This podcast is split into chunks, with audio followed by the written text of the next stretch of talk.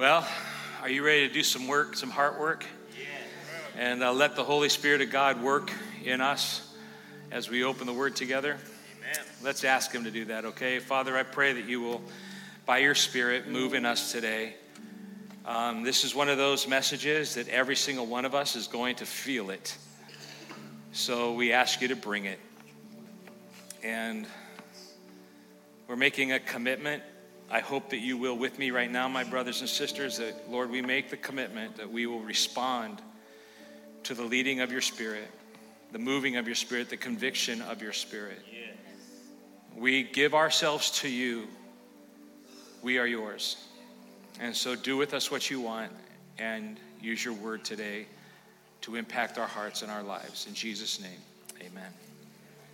Amen. Go ahead and have a seat. And take your Bibles to Matthew chapter 5. As we really just get started, last week was the intro to our new series called Blessings from the Mountain. And in our journey towards increased righteousness, are you on that journey? Yes. Are you? Okay, I need people more than like three people, you know, to like get into this today, to let me know that you're here, all right? But together, we're on a journey, we are. And we're all on a different place on that journey. I know that because we all are growing at different levels, but we should all be growing towards increased righteousness and the fruit, bearing the fruit of righteousness. And we're also, anybody want to vote for happiness? Who said that? I'm going to call somebody out here. Like, who's just said, sure? Was that you? Was that you? Brother, you better get a lot more excited than just, sure. Anybody want happiness? Sure. Let's all say that together. Anybody want happiness? Sure. You want to change your mind? You want to change your word? Yes. Anybody want happiness? Yes. Yes, I do. I know you do too. You know, here's the... Oh, that's a weird way to start the service. It's your fault, though. It's your fault. I've been having some conversations with some people that are struggling with this happiness thing. Because, like, aren't we not supposed to pursue happiness? Aren't we supposed to pursue joy? Come on. Yes. If we are all about pursuing happiness, we're going to be disappointed in this world. Amen. Right? Because you're not going to find it. You're going to find, you can, it, true or false, you can have joy in the midst of sorrow. Okay? Humanly or divinely? Divinely. And yet, you can't get by the fact that the word that Jesus uses is blessed on here in this passage, in the Beatitudes, in chapter 5 of Matthew, which means extreme happiness. And so what we're talking about and what we're pursuing is a different kind of happiness that the world knows. And I'm going to talk about that here in just a little bit. But we are climbing the mountain of the Lord to sit underneath the greatest sermon that he's ever preached. In fact, you have to say this is the greatest sermon that has ever been preached. It's Matthew 5, 6, and 7. And we start in Matthew 5, verse 1. Let's read it, okay? You there? Matthew 5, 1. We're going to be in three verses today. Now, when Jesus saw the crowds, he went up on a mountainside and sat down. And his disciples came to him, and he began to teach them. And he said, "Blessed are the poor in spirit, for theirs is the kingdom of heaven." So what I want you to hear is that we are starting at the beginning of Jesus' introduction to his sermon. You understand that? If you're looking at the whole sermon, which is Matthew 5, 6, and 7, encompasses his entire sermon. The Beatitudes are his introduction to the whole sermon. Now, we might bite off the rest of this sermon in the beginning of 24. I'm working on that right now. We'll see. We may not be here in 2024, but we'll see. But we're going to be spending an abundance of time studying just the introduction of his sermon. But what I want you to hear at the beginning of this now is that the body of his sermon, in the body of Jesus' sermon, he is calling his followers to a new standard of living. Now, if you notice that Jesus saw the crowds, they went up to the mountainside and sat down, and his disciples came to him, and who was he teaching? Look at your Bibles. Don't look up here. Look at your Bibles. Who is he teaching? His disciples. He began to teach his disciples. And so this teaching that the Sermon on the Mount is for the followers of Jesus. Now, there were all kinds of a multitude of people that came, but they weren't, the message is not for them, even though he knows they're listening in. The message is for those who are in Christ, those of us who follow him. This is who this message is for. And so what he's going to do in the body of the sermon is call us, his followers, to a new standard of living, to a new kind of life. And this new standard of living is counterintuitive to everything that the world knows and everything that the world practices. In fact, it's counterintuitive to the way you were brought up and the way that you were brought up to think, because you're a product of this sinful world. But the promise is that if we will do the work of climbing this mountain of righteousness that Jesus is going to present to us, and in the way that Jesus says to do it, then the result will be genuine, glorious, extreme happiness. Not a happiness that the world can offer, but only the happiness that you can find in him. And let me remind you that this happiness we talked about last week is blissful, content satisfaction that can only be found in God. It can't be found in the world. It doesn't exist out there, and to pursue it in the world will leave us with ash in our mouth, will leave us with emptiness in our hands. What does Solomon say about it? It'll be like a chasing of the wind is what he said. Remember this statement, the tree of happiness does not grow in the cursed earth. Happiness is only found in God alone. And Jesus in his sermon is not giving us like a new emphasis on external behavioral modification. He's not teaching us, and get the nuance to this, okay? He's not teaching us necessarily a new way to live every day. He's like giving us a whole list of rules, and if you just do all these things, you can't read the Sermon on the Mount like that. If you'll just check off your list, then you'll have the happiness and the joy that God has, and you'll be pleasing to the Lord. Instead, he's teaching us through this sermon a new way to think that will result in a new way that we live every day. Does that make sense? Do you understand that? In fact, if you don't grasp this part of it, then you're not going to be able to make sense of anything else that we're about to study. He's after our hearts, not after behavioral modification. He knows that and that's what the Beatitudes are. The Beatitudes are flipping our thinking so that we can have a heart change that will result in behavioral modification. All right. That's where the best behavior comes from, is out of a heart that is changed, not just, I'm afraid I'm gonna deal with the consequences of whatever I do, therefore I won't do it, because that won't last. Come on. We're looking, we're sensing, we're going after heart change, and that's what Jesus wants for us. So the Beatitudes are offering us a happiness based on that new standard of life. And at the very beginning here, this is what we're working on. That standard is a selfless standard. Write that down somewhere. Everything about the standard that Jesus wants us to live is selfless. And this selfless, I call it countercultural standard, is distinctive to Christians. In fact, if we live the way that Jesus is teaching us to live here in the Sermon on the Mount, we will be different, we will look different. Everyone in the world will see us as different. Sadly, many Christians today have lost their distinctiveness by allowing themselves to be shaped and molded by the world and molded into the world to a point that you can't tell who is and who isn't. And it's not supposed to be like that.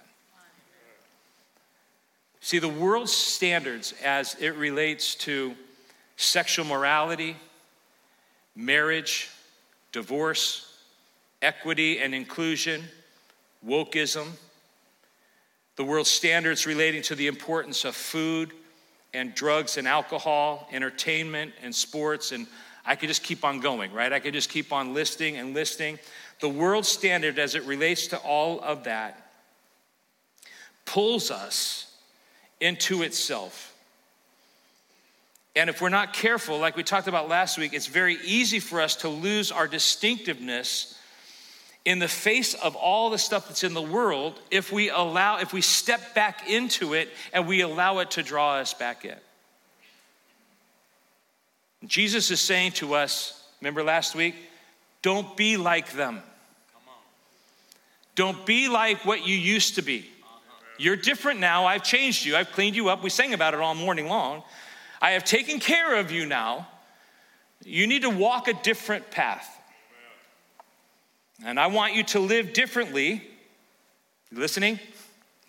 And if you will learn from me and hear me and live the way that I'm teaching you how to live, then you'll experience happiness on this earth. But this is the only way to it. Got it? Yeah. I don't need to say any more, right? You totally got it, totally understand. Come on. Nod your head. All right, good, I can go on. Today's message is losing self-reliance. Last week's message was searching for happiness. Well, how do you find it? Lose self-reliance. This is the first thing that Jesus teaches us in Matthew 5:3. Look at it again. Blessed or happy are the, here's our focus, poor in spirit, for theirs is the kingdom of heaven. Now, we're gonna see a sequence with these blesseds as we go through it, okay? These Beatitudes. First, today, we're gonna see that being poor in spirit in verse 3 will lead us to mourning in verse 4. And that will lead us to an attitude of meekness in verse 5, which calls and draws our hearts to hunger and thirst after righteousness in verse 6. And that hunger and thirst for righteousness will manifest itself in mercy, verse 7, in purity of heart, verse 8, and with a peacemaking spirit, verse 9. Are you ready for this, though? Yeah. Okay, the result of being merciful and pure in heart and peacemaking in the world will actually draw the anger and hatred of the world, which will lead, Jesus says, to insults, persecution, and people falsely accusing you. And you might ask yourself the question, why would they do that? Aren't I doing nice things? What's the answer? Sure. Yes, isn't it? Doesn't everybody want people to be merciful and pure and peacemaking? Yes. No. Here's what Jesus is telling us.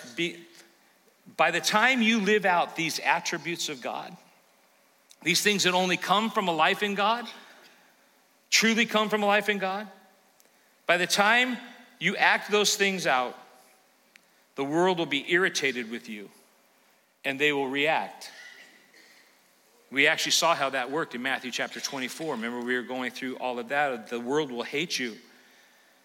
But when it's all been said and done, Jesus says, we can, verse 12, rejoice and be extremely glad, because your reward in heaven will be great, and you will truly become, verse 13, the salt of the earth and the light of the world. But you need to hear me. Are you listening? You need to hear me. You cannot be the salt of the earth and the light of the world. You can't live in verse 13 until you begin in verse 3.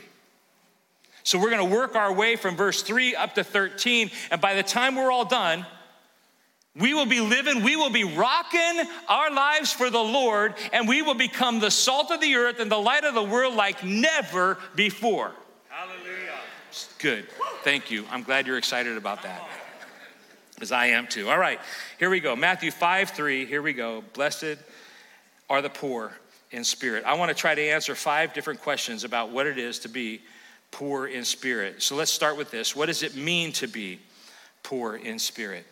I'm going to read this list very slowly and very carefully, and I want you to examine your heart as I do. This is what it means to be poor in spirit. It is a sense of powerlessness in ourselves.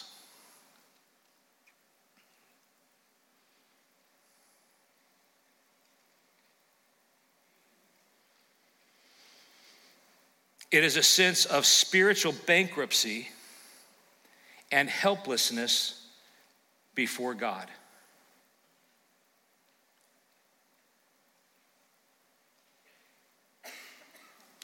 It is a sense of moral uncleanness before God.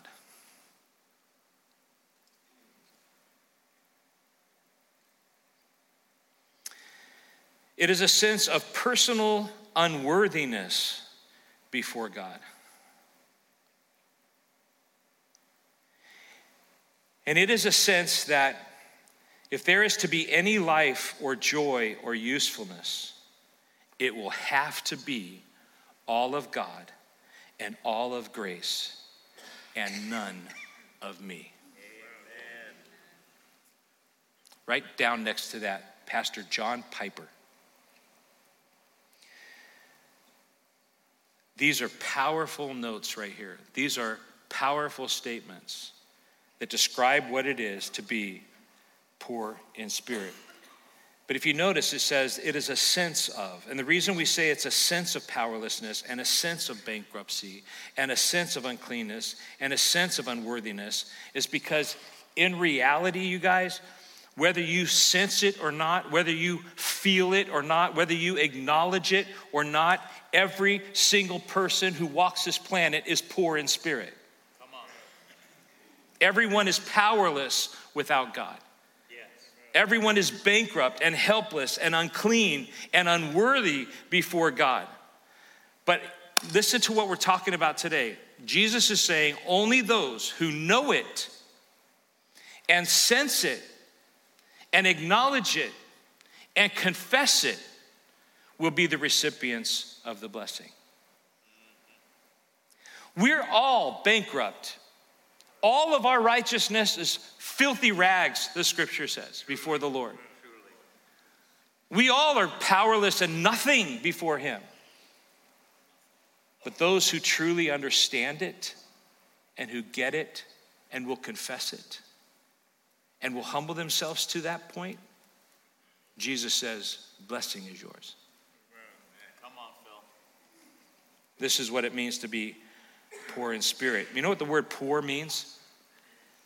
So like, you know how in the Greek language, there's different, they'll have 2 or 3 meanings for a word that's translated into one English word, poor. That's what we have going on here. There's 2 different kinds of words that they use in the Greek language for poor. One is just simply, oh, you poor thing, you know, or I'm poor, so I got to go get a job. Then there's another word that is poor like begging poor like destitute. In fact, it was the word that Jesus used to describe the beggar, Lazarus the beggar, remember, in Luke chapter 16. This poor that Jesus is talking about, blessed are the poor in spirit, is a begging kind of poor. It's the kind of poor like, I can't do it. I can't do it on my own. I can't earn my way to prosperity. I can't do it because I have no skill and I am actually nothing. I'm like a cripple in the street. I'm like a blind man and a deaf and dumb man that's sitting in the corner somewhere with his arms outstretched, raised in the air, begging for grace and mercy and the gifts of somebody else. I am totally dependent kind of poor upon someone else in order to survive, in order to live, or I will die. That's the kind of poor that we're talking about here. If I don't have somebody come to my rescue right now, I'm going to die. Blessed are the poor in spirit.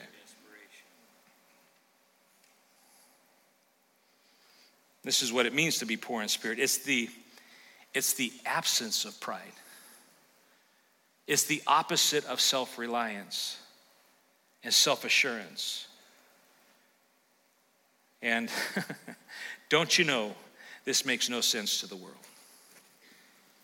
What does the world tell us about everything about self-esteem?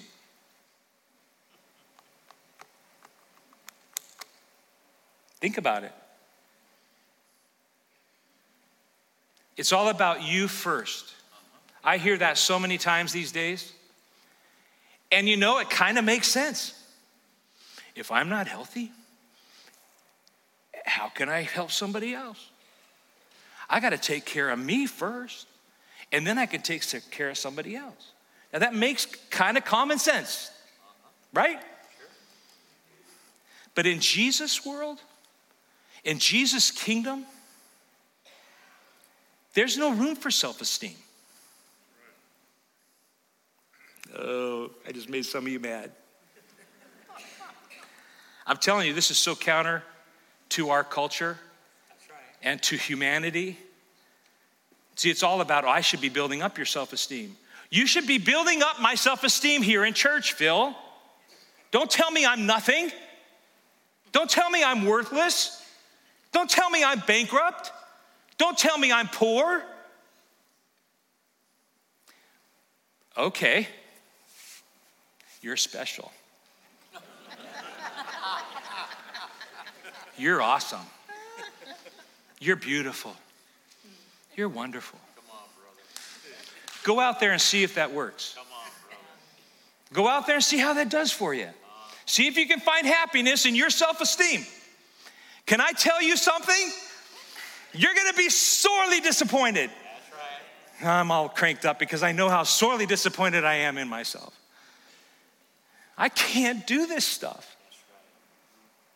In fact, the righteousness that we do in Christ, forget before Christ, in Christ, the righteousness we do in Christ, we can't do of ourselves. It has to be done by the power of the Holy Spirit that is at work within us. Amen. That even accomplishes anything of righteousness, anything of value.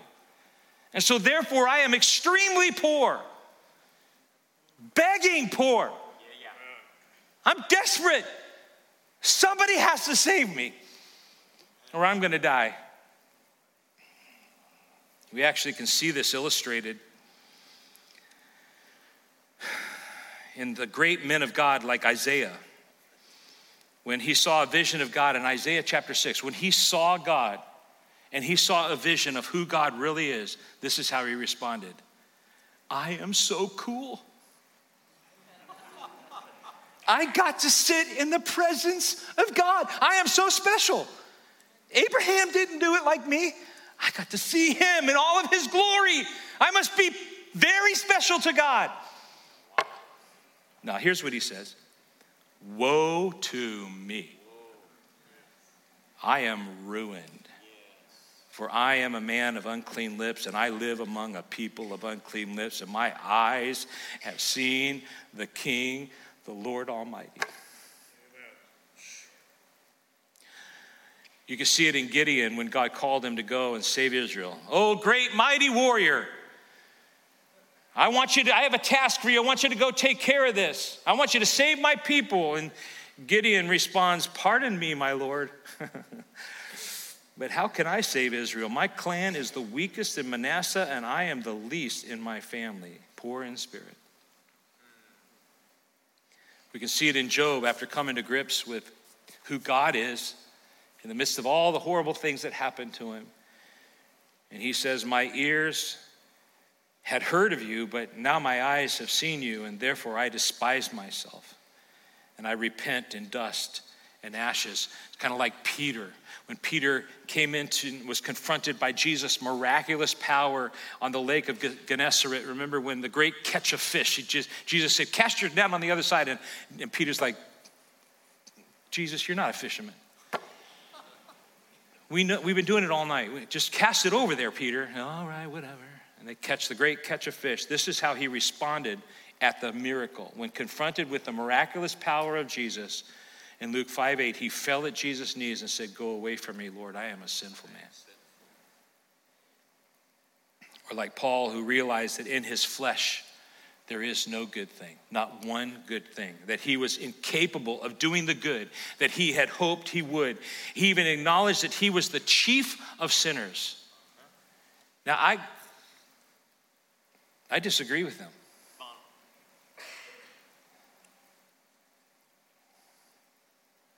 He said that everything he had was dung. Dung. Do you need me to describe what that is? Everything I have is dung, and I count all things that I have as loss, and I have no confidence in the flesh. Hear me, church. This is what's going on here. The admission of your weakness and your poverty of spirit, your utter nothingness before God, is not the end of the journey. It is the beginning of the journey. And God identifies with people who come to him on their knees. Isaiah 66:2 says this: "These are the ones that I look on with favor." Do you want the favor of God? Come on. Yes, I want to have the favor of God. This is where it is right here. Those who are humble and contrite in spirit, those who are poor in spirit. This draws the gaze of the Lord. "And who tremble at my word." You know what humility is? Having a proper view of yourself. Woe is me, I am undone, I am a man of unclean lips. Nothing. Isaiah 51:7, God will not despise a broken and contrite heart. This is what it means to be poor in spirit. Okay, so second question, why did Jesus pick this one first? There's a whole bunch of them. Why did he go for this one right off the bat at the beginning of his message? Well, here's why. Because being poor in spirit is the foundational characteristic of Christianity. He starts here because this is the starting place. Hear me now. No one has ever entered God's kingdom on the basis of pride or personal accomplishments. Poverty of spirit is the only way into the kingdom. It's the starting point for entering, getting into the kingdom, and it is the starting point for growth in the kingdom once you're in. John MacArthur put it this way: "The door to the kingdom of the Lord Jesus Christ is very low, and the only people who come in crawl in."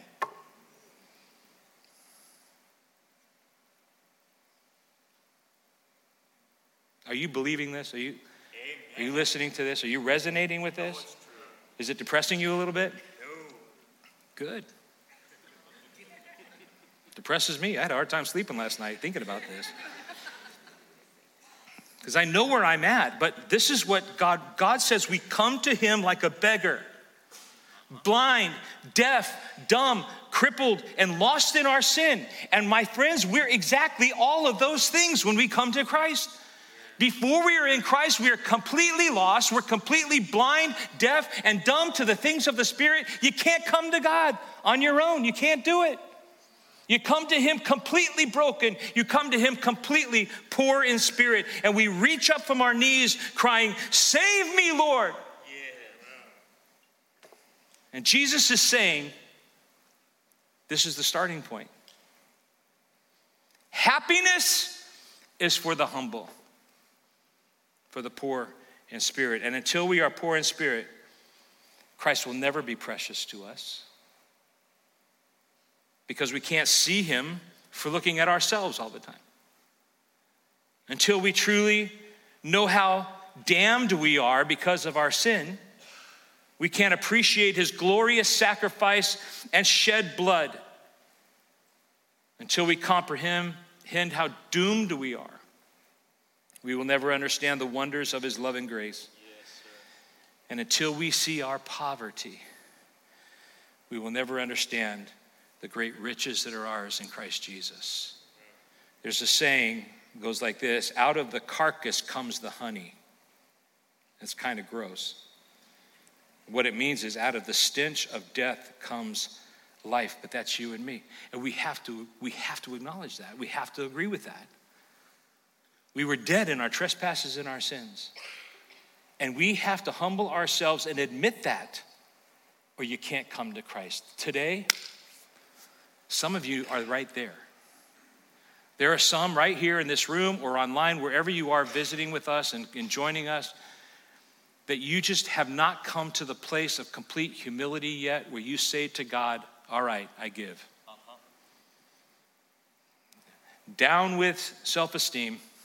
I agree with you. I am nothing. And poor in spirit, I come to you, hands lifted high, begging for life. If you don't save me, I'm going to die. That's beautiful. And today, you can have salvation in him if you would just do that. I can't do it for you. I can't get you there. I could just tell you about it. But Jesus is saying, you want true happiness? You got to come to me, and you got to come to me on your knees. Because the Lord detests the proud of heart. That's what Proverbs 16:5 says. But James tells us, but he gives grace to the humble. This is why Jesus has to start here, because the only way to come to God in his kingdom is to confess your unrighteousness, confess your inability to meet God's standard on your own, confess you can't do it because you can't do it.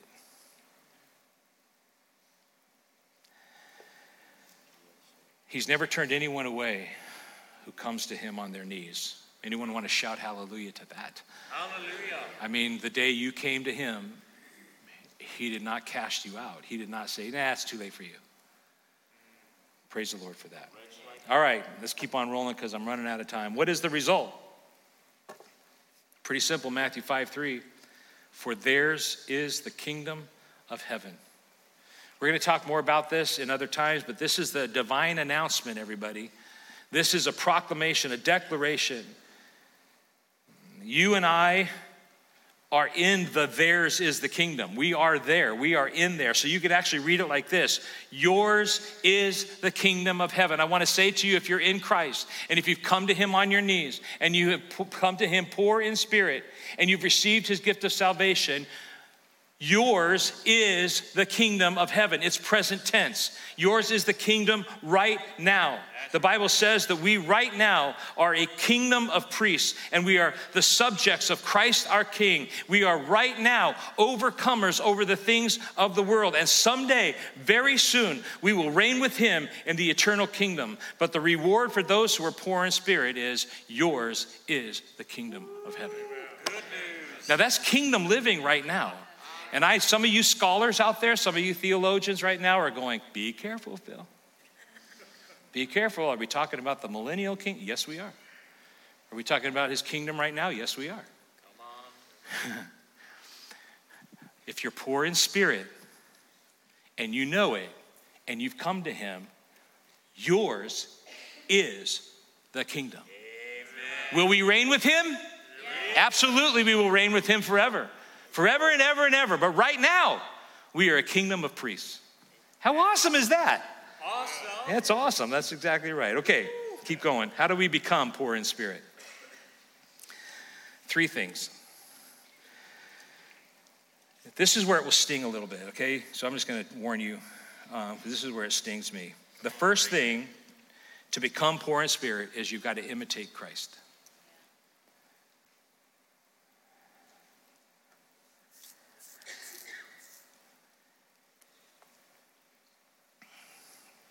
Done are the things of the world. We talked about this last, I'm not going to spend a bunch of time on some of these because we did spend quite a bit of time on them last week, but the standard has been set, and this this really isn't fair. I'll just be honest with you. See, when Jesus calls us out, he says things like this. Be ye holy, for I am holy. And what that means is you need to be holy just like I am holy. How many of us are ever going to be holy just like God is holy? Well, someday we will. One guy, someday we will. Right now, though? So why does he say that? He's setting a standard. Yes. He's setting something for us to reach for. Imitate Jesus. Come on, Phil. Can you give us something a little lower shelf? Imitate Jesus. Well, you want to read it? Philippians chapter 2, verse 5. Come on, let's go. Shoot high. Your attitude, this is the imitation. Your attitude should be the same as that of Christ Jesus. That's just depressing. Because I know I can't do it. Well, what does that mean? What are we supposed to imitate? Here it is. Who being in very nature God, did not consider equality with God something to be used to his own advantage. Your Bible might say something to be grasped to or held on to. He was willing to give up his rights in order to serve everybody else, i.e. you and me. We celebrated it in communion today.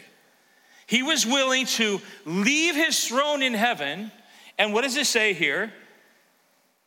Be made nothing by taking the very nature of a servant, being made in human likeness. So when he took on flesh, he showed the servanthood that we're supposed to be taking on.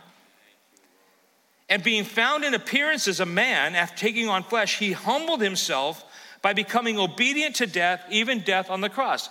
Jesus Christ, the God-man, the second person of the Godhead, left his throne and came here and humbled himself and took on flesh to sacrifice himself for you who do not deserve it. That's right. And we get to be recipients of that. And so how do you become poor in spirit? Imitate Jesus. Make yourself nothing. That's right. That's where it gets depressing for me. Our whole lives, we're taught to make ourselves something, right? Yep. That's what I was taught. And I had godly parents where they were like, make something of yourself, Bill. Well, poor in spirit is, I got nothing to make. I can't do anything. I can't make anything. I'm totally dependent on him. And oh, by the way, I'm supposed to empty myself of myself in order to be like Christ so that I can receive the blessings of being poor in spirit. And so not only am I nothing, once I become something in Jesus Christ, I have to make myself nothing in order to get something from Christ. Actually, in order to be used by God at all, I've got to empty myself, and that emptying is sacrificing myself for the needs of everyone else around me and holding nothing back for myself. That is depressing. Not depressing in that it's glorious to think about. It's depressing because I know how hard it is for me to be like that. And I so want to be like that. And Jesus is saying, imitate me. Have the same attitude as me. And you'll dive into a blessedness and a happiness and a contentment that you can't possibly know any other way. Yes. Imitate Christ. How do you become poor in spirit? Second thing, starve your flesh. What? You heard me. Listen, write this down somewhere. The enemy of a poor spirit is selfishness and self-centeredness. The title of this sermon is Losing Self-Reliance. Dump it. We're done with that. Flee the evil desire. 2 Timothy 2:22. Flee the evil desires of your youth and pursue righteousness, faith, love, and peace, along with those who call on the Lord out of a pure heart. This is what we're supposed to be going after. I'm not going to go any more on this because we just beat it to death last week. Get your feet out of the world, my friends. Stop trying to find your satisfaction in the things of the world. Flee the youthful lusts of your heart and run into the arms of the Lord. Yeah. That's what it means to be poor in spirit and how to be poor in spirit. Starve your flesh, imitate Christ, and this one, simply ask for it. Yeah. Okay, this is beggar poor. Okay, what are beggars really good at? Begging. They're really good at begging. So never stop begging the Lord. Never stop going to him. Don't stop going to his throne and asking him over and over and over again, help me to be poor in spirit. And John 14:14 says, you can ask me for anything. These are Jesus' words, by the way. You can ask me for anything in my name, and I will do it. You know, when we studied John 14:14, we talked about that in my name means according to my will. You can ask me anything according to my will, according to my name and in my name, and I will give it to you. I guarantee you, you start going to the Lord and you start asking him to help you be poor in spirit. He will help you. So true. He will help you. All right, one more question. You still good? You with me? Got 2 minutes to finish it.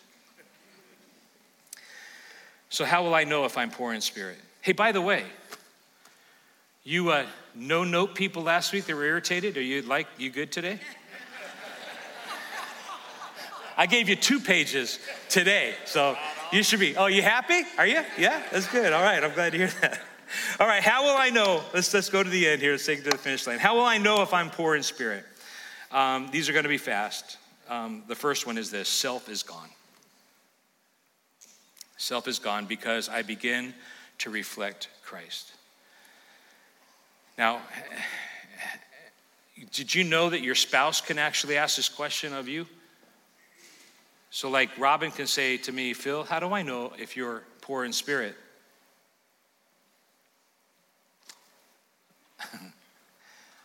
Self is gone. 2 Corinthians 3, look at it. 2 Corinthians 3:16. Whenever someone turns to the Lord, the veil is taken away. So all of us who have had the veil removed can see and reflect the glory of the Lord. And the Lord, who is the Spirit, makes us more and more like him as we are changed into his glorious image. How do I know if I'm poor in spirit? My life is going to change. I'm going to look different because self is gone. And I am working every day that I get up, I put my feet on the floor, and I say to myself, I'm going to take off the old today. And I'm going to put on the image of Christ, and I'm going to live in him. Self is gone. Here's one. You ready? Hold on. Complaining stops. Because I know I deserve nothing. If you are truly poor in spirit, then you're going to be content in spirit. And you're going to stop the complaining. And you're going to stop the critical speech. You're going to stop being critical of everyone else around you. There you go. You're not, you don't, what does a beggar have to complain about? In fact, all they are is, thank you. I'll even take the little crumbs that fall off the table. Thank you. Thank you. It will come out in that. The third thing, serving others will increase because I'm no longer serving myself. The fourth thing, I will pray more. How do I know if I'm poor in spirit? Because I'm praying all the time. Because beggars are always begging, and they're always asking because they're always in need. And the last thing is this, praise will result because I can't contain my joy. Blessed, extremely happy are the poor in spirit, for theirs is the kingdom of heaven. Would you stand with me? And here's how we're going to close. I'm going to read over you the words of a man who truly understood what it meant to be poor in spirit. And then, are you ready? Everybody say yes? Yes. We're going to sing our lungs out. 1 Timothy 1, Paul says this to Timothy. Oh, how generous and gracious our Lord is. He fills me with the faith and love that comes from Christ Jesus. This is a trustworthy saying, and everyone should accept it. Christ Jesus came into the world to save sinners, and I am the worst of them all. But God had mercy on me so that Christ Jesus could use me as a prime example. Are you listening to this? Are you getting this?